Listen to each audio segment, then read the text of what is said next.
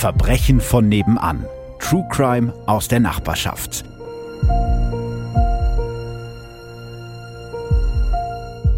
Herzlich willkommen zu Folge Nummer 2 von Verbrechen von nebenan. Heute geht es um den Todesengel von Gütersloh. Ich bin Philipp. Ich bin Ralf. Schön, dass ihr wieder mit dabei seid. Wir sind jetzt schon in Folge Nummer 2 und ich habe mir heute einen Fall ausgesucht, der interessanterweise eher unbekannt ist, möchte ich mal sagen. Also ich hatte vorher noch nie davon gehört, aber wahrscheinlich ist das die Person, die bei uns im Kreis Gütersloh die meisten Menschen getötet hat.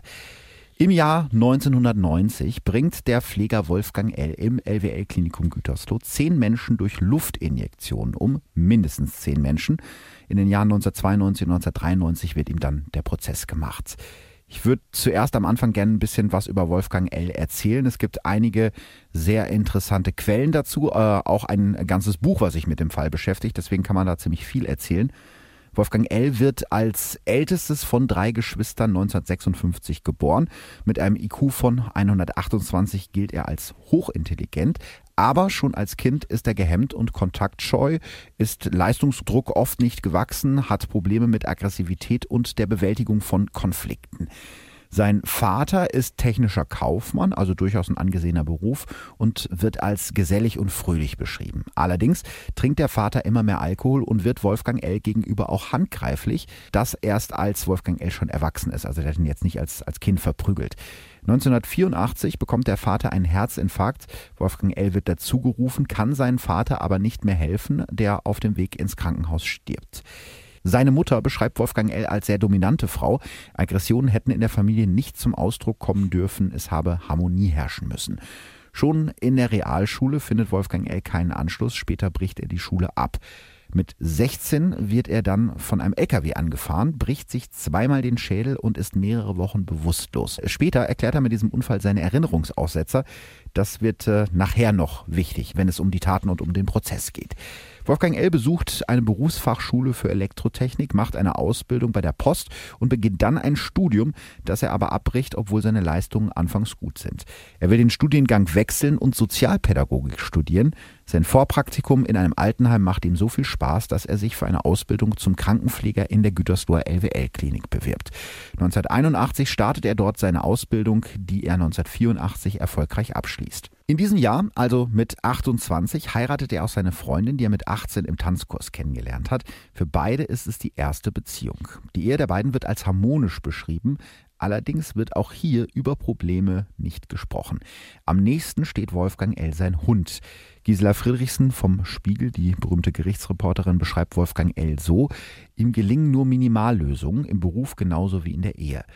Als er anfängt zu töten, arbeitet Wolfgang L. in der Station Innere 1 in der Gütersloher LWL-Klinik. Der hat den Schwerpunkt Psychosomatik unter damals dem ärztlichen Leiter Professor Klaus Dörner. Damals ist die Station im Umbruch. Das ist vielleicht ganz wichtig für den Hintergrund. Der Stationschef ist fast schon im Ruhestand und sein Vertreter ist nur interimstechnisch tätig. Es herrscht Rivalität unter den Stationen und auch unter den Schichten. Also das Arbeitsklima ist nicht das allerbeste. Schwierige, unruhige Patienten werden vor allem am Wochenende auf die innere 1, also auf die Station von Wolfgang L. abgeschoben, unter dem Vorwand der besseren medizinischen Betreuung. Sterbende landen auch vorwiegend dort. Die wollte keiner, so wird es beschrieben, denn Tod in dieser Klinik bedeutet Misserfolg.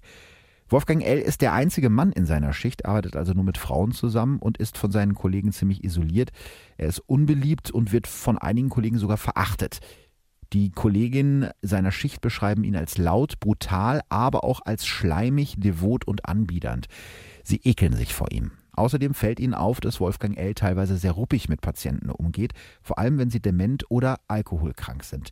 Einer Kollegin gegenüber sagt er, er könne schnell ausrasten. Zu diesem Zeitpunkt ahnt allerdings noch niemand, welche tödlichen Folgen es haben kann, wenn Wolfgang L. ausrastet. Wenn der sehr ruppig mit den Patienten umgeht, dann hat der die misshandelt?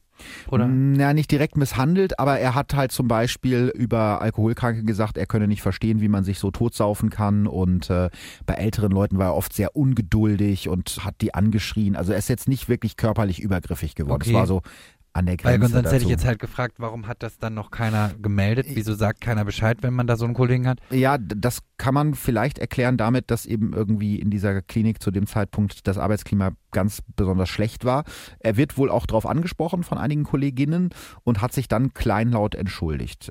Allerdings gibt es wohl auch Kolleginnen und Kollegen, die gar nichts mitbekommen haben wollen und die sogar sagen, Wolfgang L. habe sich immer vorbildlich verhalten. Wie groß ist denn diese Station? Also ich weiß jetzt nicht genau, wie viele Betten die zu dem Zeitpunkt hatten, aber es ist jetzt nicht so, dass das nur so fünf Betten sind und zwei Pfleger, die sich um alle kümmern. Das ist schon eine sehr große Station, fast wie so ein eigenes Krankenhaus. Also nicht jeder da kennt auch zwangsläufig jeden. So Okay. groß ist die Station schon. Wolfgang L. macht in dieser Station so die groben Arbeiten, schafft auch die verstorbenen Patienten weg, also die, die eines natürlichen Todes verstorben sind. Ähm, er übernimmt freiwillig die Nachtschichten. Er schreibt Dienstpläne und will sich in den Betriebsrat wählen lassen, um von dieser Station wegzukommen. Aber wenn er Dienstpläne schreibt, dann sind das doch nicht nur die groben Arbeiten. Nee, das sind aber so die Arbeiten äh, dieser Bürokratie kam, wo keiner, genau, wo keiner Lust drauf hat. Wenn er über seine Probleme reden will, habe ihm keiner seiner Kollegen zuhören wollen, sagt er später. Nur sein Hund habe ihm zugehört. Also auch hier muss ich mal wieder die Frage stellen, Freunde Nee, hatte der nicht. er hatte keine Freunde. Aber eine Frau? Nicht. Er hatte eine Frau, aber auch mit der Hat er das nicht geredet? Nee, das äh, kommt später nochmal. Auch mit der Frau wurde über Probleme nicht gesprochen. Aber mit dem Hund. Immerhin Der mit konnte dem Hund. nichts sagen. Der konnte nichts sagen, genau. Schon bevor die Todesserie beginnt, fällt Kollegen auf, dass in den Schichten, in denen Wolfgang L. Dienst hat, mehr Patienten sterben als bei anderen Kollegen. Allerdings denkt sich zu diesem Zeitpunkt noch keiner was dabei. Also ich weiß natürlich nicht, wie das abläuft, wenn ein Patient im Krankenhaus stirbt. Man muss dazu sagen, das waren jetzt ja oft Patienten, die sowieso schon sterbenskrank waren Okay, oder und wahrscheinlich war, auch alt. Also alt, ja, ja. okay, genau. also es war jetzt nicht du und ich, die da lagen, sondern das Nein, waren das war dann so 70 aufwärts und und gut und du hast ja eben auch gesagt, teilweise wurden da auch Leute hin abgeschoben, wo eh abzusehen war, dass sie sterben. ja, Mhm. genau. Also jetzt Trotzdem seltsam, also dann die merken, wenn er Schicht hat, dann steigt die Sterberate, aber Ja. keiner spricht mit der Stationsleitung oder mit Ja. der Pflegedienstleitung. Ja, ja, das ist Mhm. also, das- das wird immer seltsamer. Das ist, glaube ich, eine der ganz großen Fragen in dieser Geschichte. Warum hat nicht schon viel früher jemand eingegriffen? Also ein Beispiel dafür bei einer Betriebsfeier im Frühjahr 1989, also bevor offiziell diese Tötungsserie beginnt, nennt ein Kollege Wolfgang L. scherzhaft den Todesengel der Inneren Eins. Ja, und Wolfgang L. lacht einfach über die Bemerkung, als wäre das ein richtig guter Witz. Also der wurde schon, der wurde Todesengel genannt, obwohl noch nichts passiert ist. Na, Es sind schon Menschen gestorben, Aber, aber das war jetzt Das Zufall. war wahrscheinlich Zufall, zumindest werden wir es nie richtig rausfinden, weil er hat da nichts äh, gestanden und da ich ist auch nichts. jetzt gleich an, auch an seinen Vater. Ist der wirklich an einem Herzinfarkt gestorben? Der ist im Krankenwagen gestorben und er war Okay. nicht dabei. Also da können wir davon ausgehen, dass das ein Herzinfarkt war. In der Vernehmung sagt Wolfgang L., als er seinen ersten Patienten tötete, sei es ihm persönlich sehr schlecht gegangen, weil er gerade erfahren hatte, dass er nur eingeschränkt zeugungsfähig ist und sich doch so ein Kind gewünscht hatte. Also irgendein Grund Und da, ja, okay, dafür bringt immer, man ne? dann Menschen um, weil das macht es anderen besser. Ja, ja, genau. Dieser erste Patient ist Horst Dieter S., damals 48 Jahre alt, das war der jüngste Tote. Wolfgang L. tötet ihn am 25. März 1990 durch eine Injektion von Luft in die Venen. Ich finde ganz gruselig, dass diese Tötungsserie schon an dieser Stelle hätte gestoppt werden können, also nach dem ersten Toten, bevor sie richtig beginnt. Denn weil die Leiche von Horst Dieter S. eine Platzwunde am Hinterkopf hat, ermittelt die Kriminalpolizei in der LWL-Klinik. Dem ermittelnden Polizisten fällt an der Leiche eine frische Einstichverletzung in der Ellenbeuge auf. Ja, wo soll die wohl herkommen? Ne? Wahrscheinlich durch die Luftinjektion. Allerdings denkt der Polizist, das sei bei einem Patienten in einer Klinik ganz normal. Die Der hat also auch nicht nachgefragt. ja, nö, das wurde ihm dann so erklärt, das wäre halt so. Die Kopfverletzung des Patienten äh, kann Wolfgang L. erklären. Er sagt, dass er den Patienten beim Umbetten angestoßen haben könnte. Und auch das sind halt Sachen, die können in einem Klinikalltag schon mal passieren. Das ist jetzt erstmal Na gut, und wenn mir ein Pfleger das sagt, dann Genau. würde ich wahrscheinlich auch erstmal davon ausgehen, dass der die Wahrheit sagt. richtig, dass er sich damit auskennt. Die Ermittlungen werden also eingestellt und das Ganze wird als natürlicher Tod vermerkt. Die Leiche von Horst Dieter S. wird eingeäschert. Deshalb kann die Tötung bis heute nicht nachgewiesen werden und ist deshalb auch nicht Teil des späteren Prozesses. Den Fall hat er auch nicht gestanden. Doch den Fall hat Wolfgang L. später gestanden im Verhör, aber äh, da er sich im Prozess selber dann nicht mehr an die Tat erinnern konnte, also später nach dem Verhör und die Leiche und damit der einzige Beweis verbrannt wurde, gab es keine Beweise und ja, im Gegensatz zu den folgenden Todesfällen, zu denen ich jetzt komme, das sind nämlich die Fälle, für die er verurteilt worden ist. Angeklagt wird Wolfgang L. wegen des nächsten Falls unter anderem. Am 4. Mai 1990 wird die 92-jährige Frau B. in die Station Innere 1 der LWL-Klinik Gütersloh aufgenommen. Sie leidet unter anderem an Herzrhythmusstörungen. Ein Tag später, am 5. Mai, mittags um 11.25 Uhr, spritzt ihr Wolfgang L. die tödliche Dosis Luft in den angelegten Venenkatheter. Er sagt später in der Vernehmung, er wisse nicht warum, es sei einfach passiert und er habe sich nicht wehren können. Nach der Tat fährt Wolfgang L. nach Hause und fühlt sich nach eigener Aussage als Monster und denkt an Selbstmord. Ich zitiere, was soll denn aus mir werden, aus meinem Hund, aus meiner Frau, es wäre doch alles kaputt. Moment mal, also er hält sich für ein Monster mhm. und denkt an Selbstmord, nicht weil er gerade einen Mord begangen hat, sondern weil er darüber nachdenkt, was das aus ihm macht. ja. Also das, das finde ich auch, das, das sagt eigentlich schon relativ viel über ihn aus, weil er gar nicht in der Lage ist zu begreifen, dass er da gerade einen Menschen getötet hat. Also er kann sich da gar nicht Na, vor allem, was für eine Konsequenz. Die Konsequenz ist ja jetzt nicht sein Hund, wie es dem für damit ihn geht. Ist das die, für Wolfgang L. ist das die Konsequenz. Er denkt jetzt nicht, oh nein, die Angehörigen, sondern er denkt nur, mein armer Hund. Mhm. Das sagt ja schon einiges über diesen Menschen aus. Also was hat er der für ein IQ? Interessanterweise war er hochintelligent. 128 ist sein IQ. Mhm. Allerdings emotional nicht so intelligent, da kommen wir dann später zu. Also Wolfgang L. fährt nach Hause in die Mittagspause wahrscheinlich, hofft, dass sowas nie wieder passiert, fährt ein paar Stunden später wieder zurück und tötet direkt das zweite Mal. Am selben Tag? Am selben Tag. Sein nächstes Opfer ist die 82-jährige Frau D., die jetzt in dem Zimmer liegt, in dem Wolfgang L. nur drei Stunden vorher Frau B. getötet hat. Frau D. liegt nach einem Schlaganfall im Koma. Wolfgang L. spritzt ihr über eine Flügelkanüle 200 Milliliter Luft in die Venen. Er geht aus dem Zimmer und sagt einer Kollegin, sie solle nach der Frau D. sehen, weil es ihr schlecht ginge. Dann geht er weiter Kaffee verteilen. Der spritzt ihr Luft. Mhm. Kann ich mir das vorstellen wie diese Wasserspritzkanülen? Ja, das sind also äh, die, diese Spritzen, diese normalen Spritzen, die man so kennt, diese kleinen, ja, da passen so äh, 20 Milliliter rein. Und da 20. Genau, das heißt also Luft. Richtig. Der spritzt Luft in den Katheter, also mhm. ihr in die Blutbahn. Genau. Und das bringt jemanden um. Ja, also die, die Luft gelangt ja dann über den Katheter in die Blutbahn, wie du gerade schon richtig gesagt hast. Und diese eingespritzte Luft wandert dann über die Venen ins Herz und dort vermischt sie sich mit dem Blut und schäumt es auf, was dann die Gefäße verstopft und man stirbt dann nicht an der Luft an sich, sondern an einer Embolie. Also das, das Opfer wird dann, wenn es wach wird, kriegt Atemnot. Man erstickt. Für, ja, im Prinzip erstickt man. Man kriegt Panik. Wie lange dauert das? Das kann ein paar Minuten dauern. Das kann also sehr schnell das kriege ich schon dann auch mit. Wenn du bei Bewusstsein bist, kriegst du das mit. Und das ist eben auch nichts, was, was irgendwie mal schnell eben so nebenbei passiert. Naja, von 20 genau. bis, wenn der 200, dann genau, muss er das ja zehnmal gemacht haben. die Spritze aufziehen und immer wieder nachspritzen, ganz genau, ja. Und ist das nachweisbar? Ja, das kann man nachweisen, allerdings nur durch eine Autopsie. So eine Embolie kann man dann nachher im, im Herzen nachweisen. Und Autopsien werden in Deutschland nicht so, wie man sich das immer denkt, in Krimis, die werden eigentlich fast nie gemacht, gerade bei älteren Menschen. In Deutschland habe ich nachgelesen, werden nur ein bis zwei Prozent der Toten obduziert. Das wird nur dann gemacht, wenn der Arzt einen unnatürlichen Tod feststellt. Und unnatürlicher Tod ist dann wirklich Messer im Rücken. Ähm, oder wenn er eben keine klare Todesursache feststellen kann. Kann ich denn beantragen, dass eine Leiche. Das können, ja, das können äh, Verwandte können das beantragen, aber das wird halt sehr, sehr selten gemacht. Ähm, ja, ne, geschieht eher selten. Jetzt mal ganz platt gesagt, wenn jetzt ein 85-jähriger Opa im Krankenhausbett auf einmal tot liegt, das ist dann wahrscheinlich keine große Überraschung und der Arzt wird wohl eher, wenn er jetzt nicht ein Messer im Rücken steckt, wird wohl eher dann auf dem Totenschein ja, vermerken, natürlich. natürlicher Tod, mhm. genau. Zu dieser Zeit wird Wolfgang L. von seinen Kollegen Vollstrecker genannt, weil während seiner Dienstzeiten auffallend viele Patienten sterben weil er besonders oft auch derjenige ist, der die Toten findet.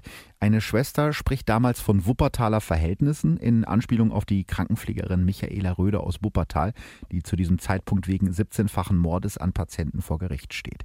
Andere Kollegen machen bereits Scherze über Wolfgang L. und fordern ihn auf, doch mal rüber auf die Intensivstation zu kommen und sich neben drei Kandidaten zu setzen, damit die ein bisschen schneller sterben.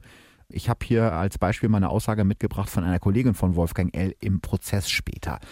Einmal sind drei Patienten in einer Nacht gestorben. Das ist mein Trauma. Bei der Übergabe hieß es, man hätte sie mit allem versorgt, was man machen kann. Dass man einen solchen Patienten hat, das kommt vor, aber nicht gleich drei, denen man nicht mehr helfen kann. Wir haben darüber geredet und gescherzt, um die Sache nicht zu sehr an uns herankommen zu lassen. Wir haben Wolfgang L. gebeten, zu uns zu kommen, um mal zu gucken. Wir haben vor dem Bett eines Patienten gestanden, dessen Pulsschläge immer schwächer wurden. Wir haben uns unterhalten und ich habe zu ihm gesagt, du hilfst mir doch. Morgens wurde dann gesagt, Befehl ausgeführt. Wolfgang L. hat das gesagt. Und wir haben irgendwie gelacht. Die Kollegen geben dem Spitznamen. Sie machen Witze darüber, mhm. dass er doch mal auf ihre Station kommen soll, um ein paar Kandidaten zu, naja, beseitigen, sagen wir es jetzt mal ganz Besuchen. bösartig. Eine Kollegin hat praktisch ihm gezielt bei einem Patienten ja darum gebeten, es doch zu beenden, sage ich jetzt mal, also wahrscheinlich nicht mit Absicht. Er geht am nächsten Morgen zu ihr, sagt, erledigt, der Mann, um den es ging, ist tot. War es ein Mann, der Patient? Der ja. Patient, um den es ging, ja. ist tot. Und niemand kommt auf die Idee, mit der Polizei, der Pflegedienstleitung mhm. oder zumindest der Stationsleitung zu sprechen. Ja, das ist das, was mich bei diesem Fall auch so unheimlich schockiert hat und wo ich auch ein bisschen Angst, ehrlich gesagt, habe, irgendwann mal ins Krankenhaus oder ins Altenheim zu kommen. Ich kenne ein paar Menschen, die in der Pflege auch arbeiten und der, der Ton untereinander, weil man einfach den ganzen Tag mit schrecklichen Dingen zu tun hat, das ist ja nun mal so und auch mit Tod oft zu tun hat, ist schon ein bisschen rau. Vielleicht haben die das einfach zu dem Zeitpunkt noch so als Scherz gemeint. Gut, andererseits, ich, also es passiert ja auch jeden Tag. Nein, und ich glaube natürlich auch, dass, also was sie da sagt mit, dass sie da ihre Scherze drüber machen, um das nicht zu nah an sich herankommen zu lassen, das kann ich nachvollziehen. Mhm. Das, also darum geht es mir auch nicht. Es geht mir nicht darum, dass sie, die, die müssen ja nicht, also ich glaube tatsächlich, dass es in so einem Umfeld schwierig ist, neutral zu bleiben, das auch nicht mit nach Hause zu nehmen. Aber wenn dort vermehrt Todesfälle auftreten, die normalerweise nicht passieren, zumindest nicht in dieser Anzahl, die geben dem Spitznamen, mhm. die genau in diese Richtung abziehen. Das heißt, jeder denkt da in seinem Unterbewusstsein, der Mann bringt Menschen um und niemand ja, das glaube ich nicht. Also ich glaube, das war wirklich Scherz. Ich glaube nicht, dass jemand ernsthaft zu dem Zeitpunkt schon gedacht hat, der bringt Menschen um. Nein, okay, stimmt. Du hast recht. Ich arbeite nicht in, der, in einer Klinik oder sowas, aber wir machen auch natürlich solche Witze und dann sagt man Befehl ausgeführt, weil ja. haha, er ist jetzt gerade ja, ja. okay, scheiße. Ja, ähm, wir gehen mal ein bisschen weiter, ähm, weil tatsächlich kommt später auch noch die Stationsleitung sozusagen hinzu, noch nicht bei dem Fall, aber später. Da kommen wir jetzt gleich zu. Die nächste Patientin, die demente 78-jährige Frau E., tötet Wolfgang L. zwei Wochen später am 19. Mai wieder mit einer Luftinjektion. Vor Gericht gibt er an, sich kaum an diese Patientin erinnern zu können. Nur zehn Tage später, am 29. Mai, tötet Wolfgang L. den nächsten Patienten, den 75-jährigen Herrn F., wieder mit einer Luftinjektion. In einer Vernehmung erklärt Wolfgang L., dass er nach der Injektion mit der Spritze in der Hand neben dem Bett des Patienten stand, der sich immer wieder aufrichtete und nach Luft schnappt. Wolfgang L. hat jetzt vier Menschen in knapp drei Wochen getötet. Dann fährt er in den Urlaub. Am 14. Juni kommt er aus seinem Urlaub in die Klinik zurück. Einen Tag später tötet er schon wieder die 82-jährige Frau A. Die Frau kennt Wolfgang L. noch aus seiner Ausbildungszeit und sagt einer Kollegin, dass diese Patientin ihm besonders am Herzen liegt. Als er alleine auf der Station ist, tötet er die Frau. Der hinzugerufene Arzt stellt eine natürliche Todesursache fest. Wolfgang L. ruft daraufhin sogar die Angehörigen von Frau A. an und teilt ihnen mit, dass die 82-Jährige verstorben ist. Was ich irgendwie auch krass finde. Ne? Na, also, ja, das sowieso, aber das ist jetzt für mich nochmal eine fachliche Frage, von der ich natürlich nicht weiß, ob hm. du sie beantworten kannst. Ist es tatsächlich so, dass es so schwer nachzuweisen ist, mhm dass ein Arzt bei einem gerade Verstorbenen tatsächlich erstmal davon ausgehen könnte, dass es sich da um einen natürlichen Todesfall ja, handelt. Weil die haben ja sowieso einen Katheter, die meisten Patienten. Er hat ihnen das ja nicht direkt Okay, man sieht also jetzt nicht, dass da... Genau, okay. man sieht am Körper des Patienten erstmal nichts. Der sieht einfach aus, als äh, hätte der einen Herzinfarkt gehabt oder einen Schlaganfall oder was auch immer. Du ja, oder tatsächlich eine Embolie. Zum Beispiel. Und auch eine Embolie kann man ja auch aus natürlichen Gründen bekommen. Also das, das sieht man von außen erstmal nicht. Man müsste den Patienten tatsächlich aufschneiden, um das feststellen zu können. Ähm, am 15. August kümmert sich Wolfgang L. in seiner Frühschicht um den 69-jährigen Herrn G. Der leidet an einer Psychose, nachdem er im Zweiten Weltkrieg verschüttet wurde. Außerdem leidet er an Diabetes, Bluthochdruck und einer Wundinfektion. Als sich sein Zustand vier Tage vorher gerade verbessert hatte, bekommt der Patient in der Dienstzeit von Wolfgang L., das jetzt mal nur so ne, angemerkt, eine Atemstörung. Jetzt liegt er auf der Station von Wolfgang L., um zu sterben. Die Intensivbehandlung wurde eingestellt. Wolfgang L. sagt später in einer Vernehmung, er tat mir in seiner Hilflosigkeit leid. Ich habe ihm dann große Mengen Luft durch seinen vorhandenen Venenkatheter injiziert. Es waren 200 Milliliter Luft, zehnmal eine Spritze mit 20 Milliliter voll. Ich wollte ganz sicher gehen. Ich wollte ihm keine Schmerzen bereiten. Ich wollte ihn nicht quälen. Gequält hat er sich lange genug. Dazu ganz kurz, laut Experten würden schon 20 Milliliter Luft reichen, teilweise, um einen Menschen zu töten. Also da hat er die zehnfache Menge injiziert, um wirklich sicher gehen zu wollen. Um sicher zu gehen, dass es schnell geht oder um, um sicher, sicher zu gehen, dass, dass er, tot ist? Um sicher zu gehen, dass er tot ist.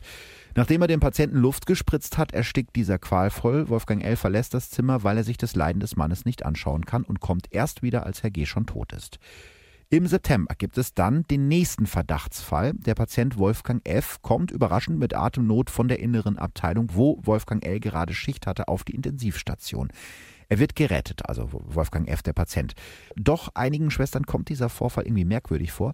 Sie finden im Mülleimer vier leere Ampullen Neurozil, den Jahresbedarf der ganzen Station. Und dieses Medikament war nicht verordnet und eigentlich hätte es nur von Wolfgang L. verabreicht werden können.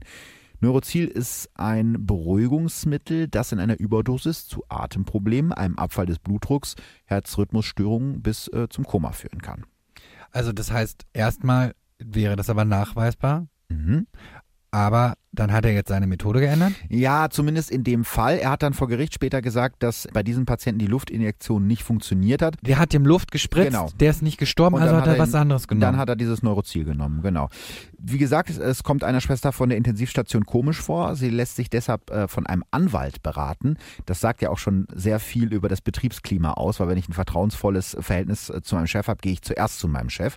Sie geht, sie geht zuerst zu ihrem Anwalt und dieser äh, Anwalt rät ihr, zu ihrem Chef zu gehen, allerdings ohne Namen zu nennen, weil sie sonst wegen Verleumdung verklagt werden könnte. Es dauert Tage, bis sie zu ihrem Chef vorgelassen wird. Auch das finde ich krass in so einem wichtigen Fall. ja, okay, Ähm, wobei so eine Klinik ist natürlich die schon ist riesengroß. groß, ne? aber wenn ich als Chef erfahre, da geht es um. Patiententötung oder den Verdacht darauf, dann würde ich, glaube ich, relativ schnell einen Termin machen. Sie nennt dann sogar gegen den Rat ihres Anwaltes in dem Gespräch den Namen Wolfgang L. und der Klinikchef Dörner äh, will das überprüfen, sagt er zumindest, lässt dem Patienten Blut abnehmen und gibt die Proben in zwei Labore. Aber die Ergebnisse sind nicht eindeutig. Das eine Labor kann Neurozil feststellen, das andere nicht.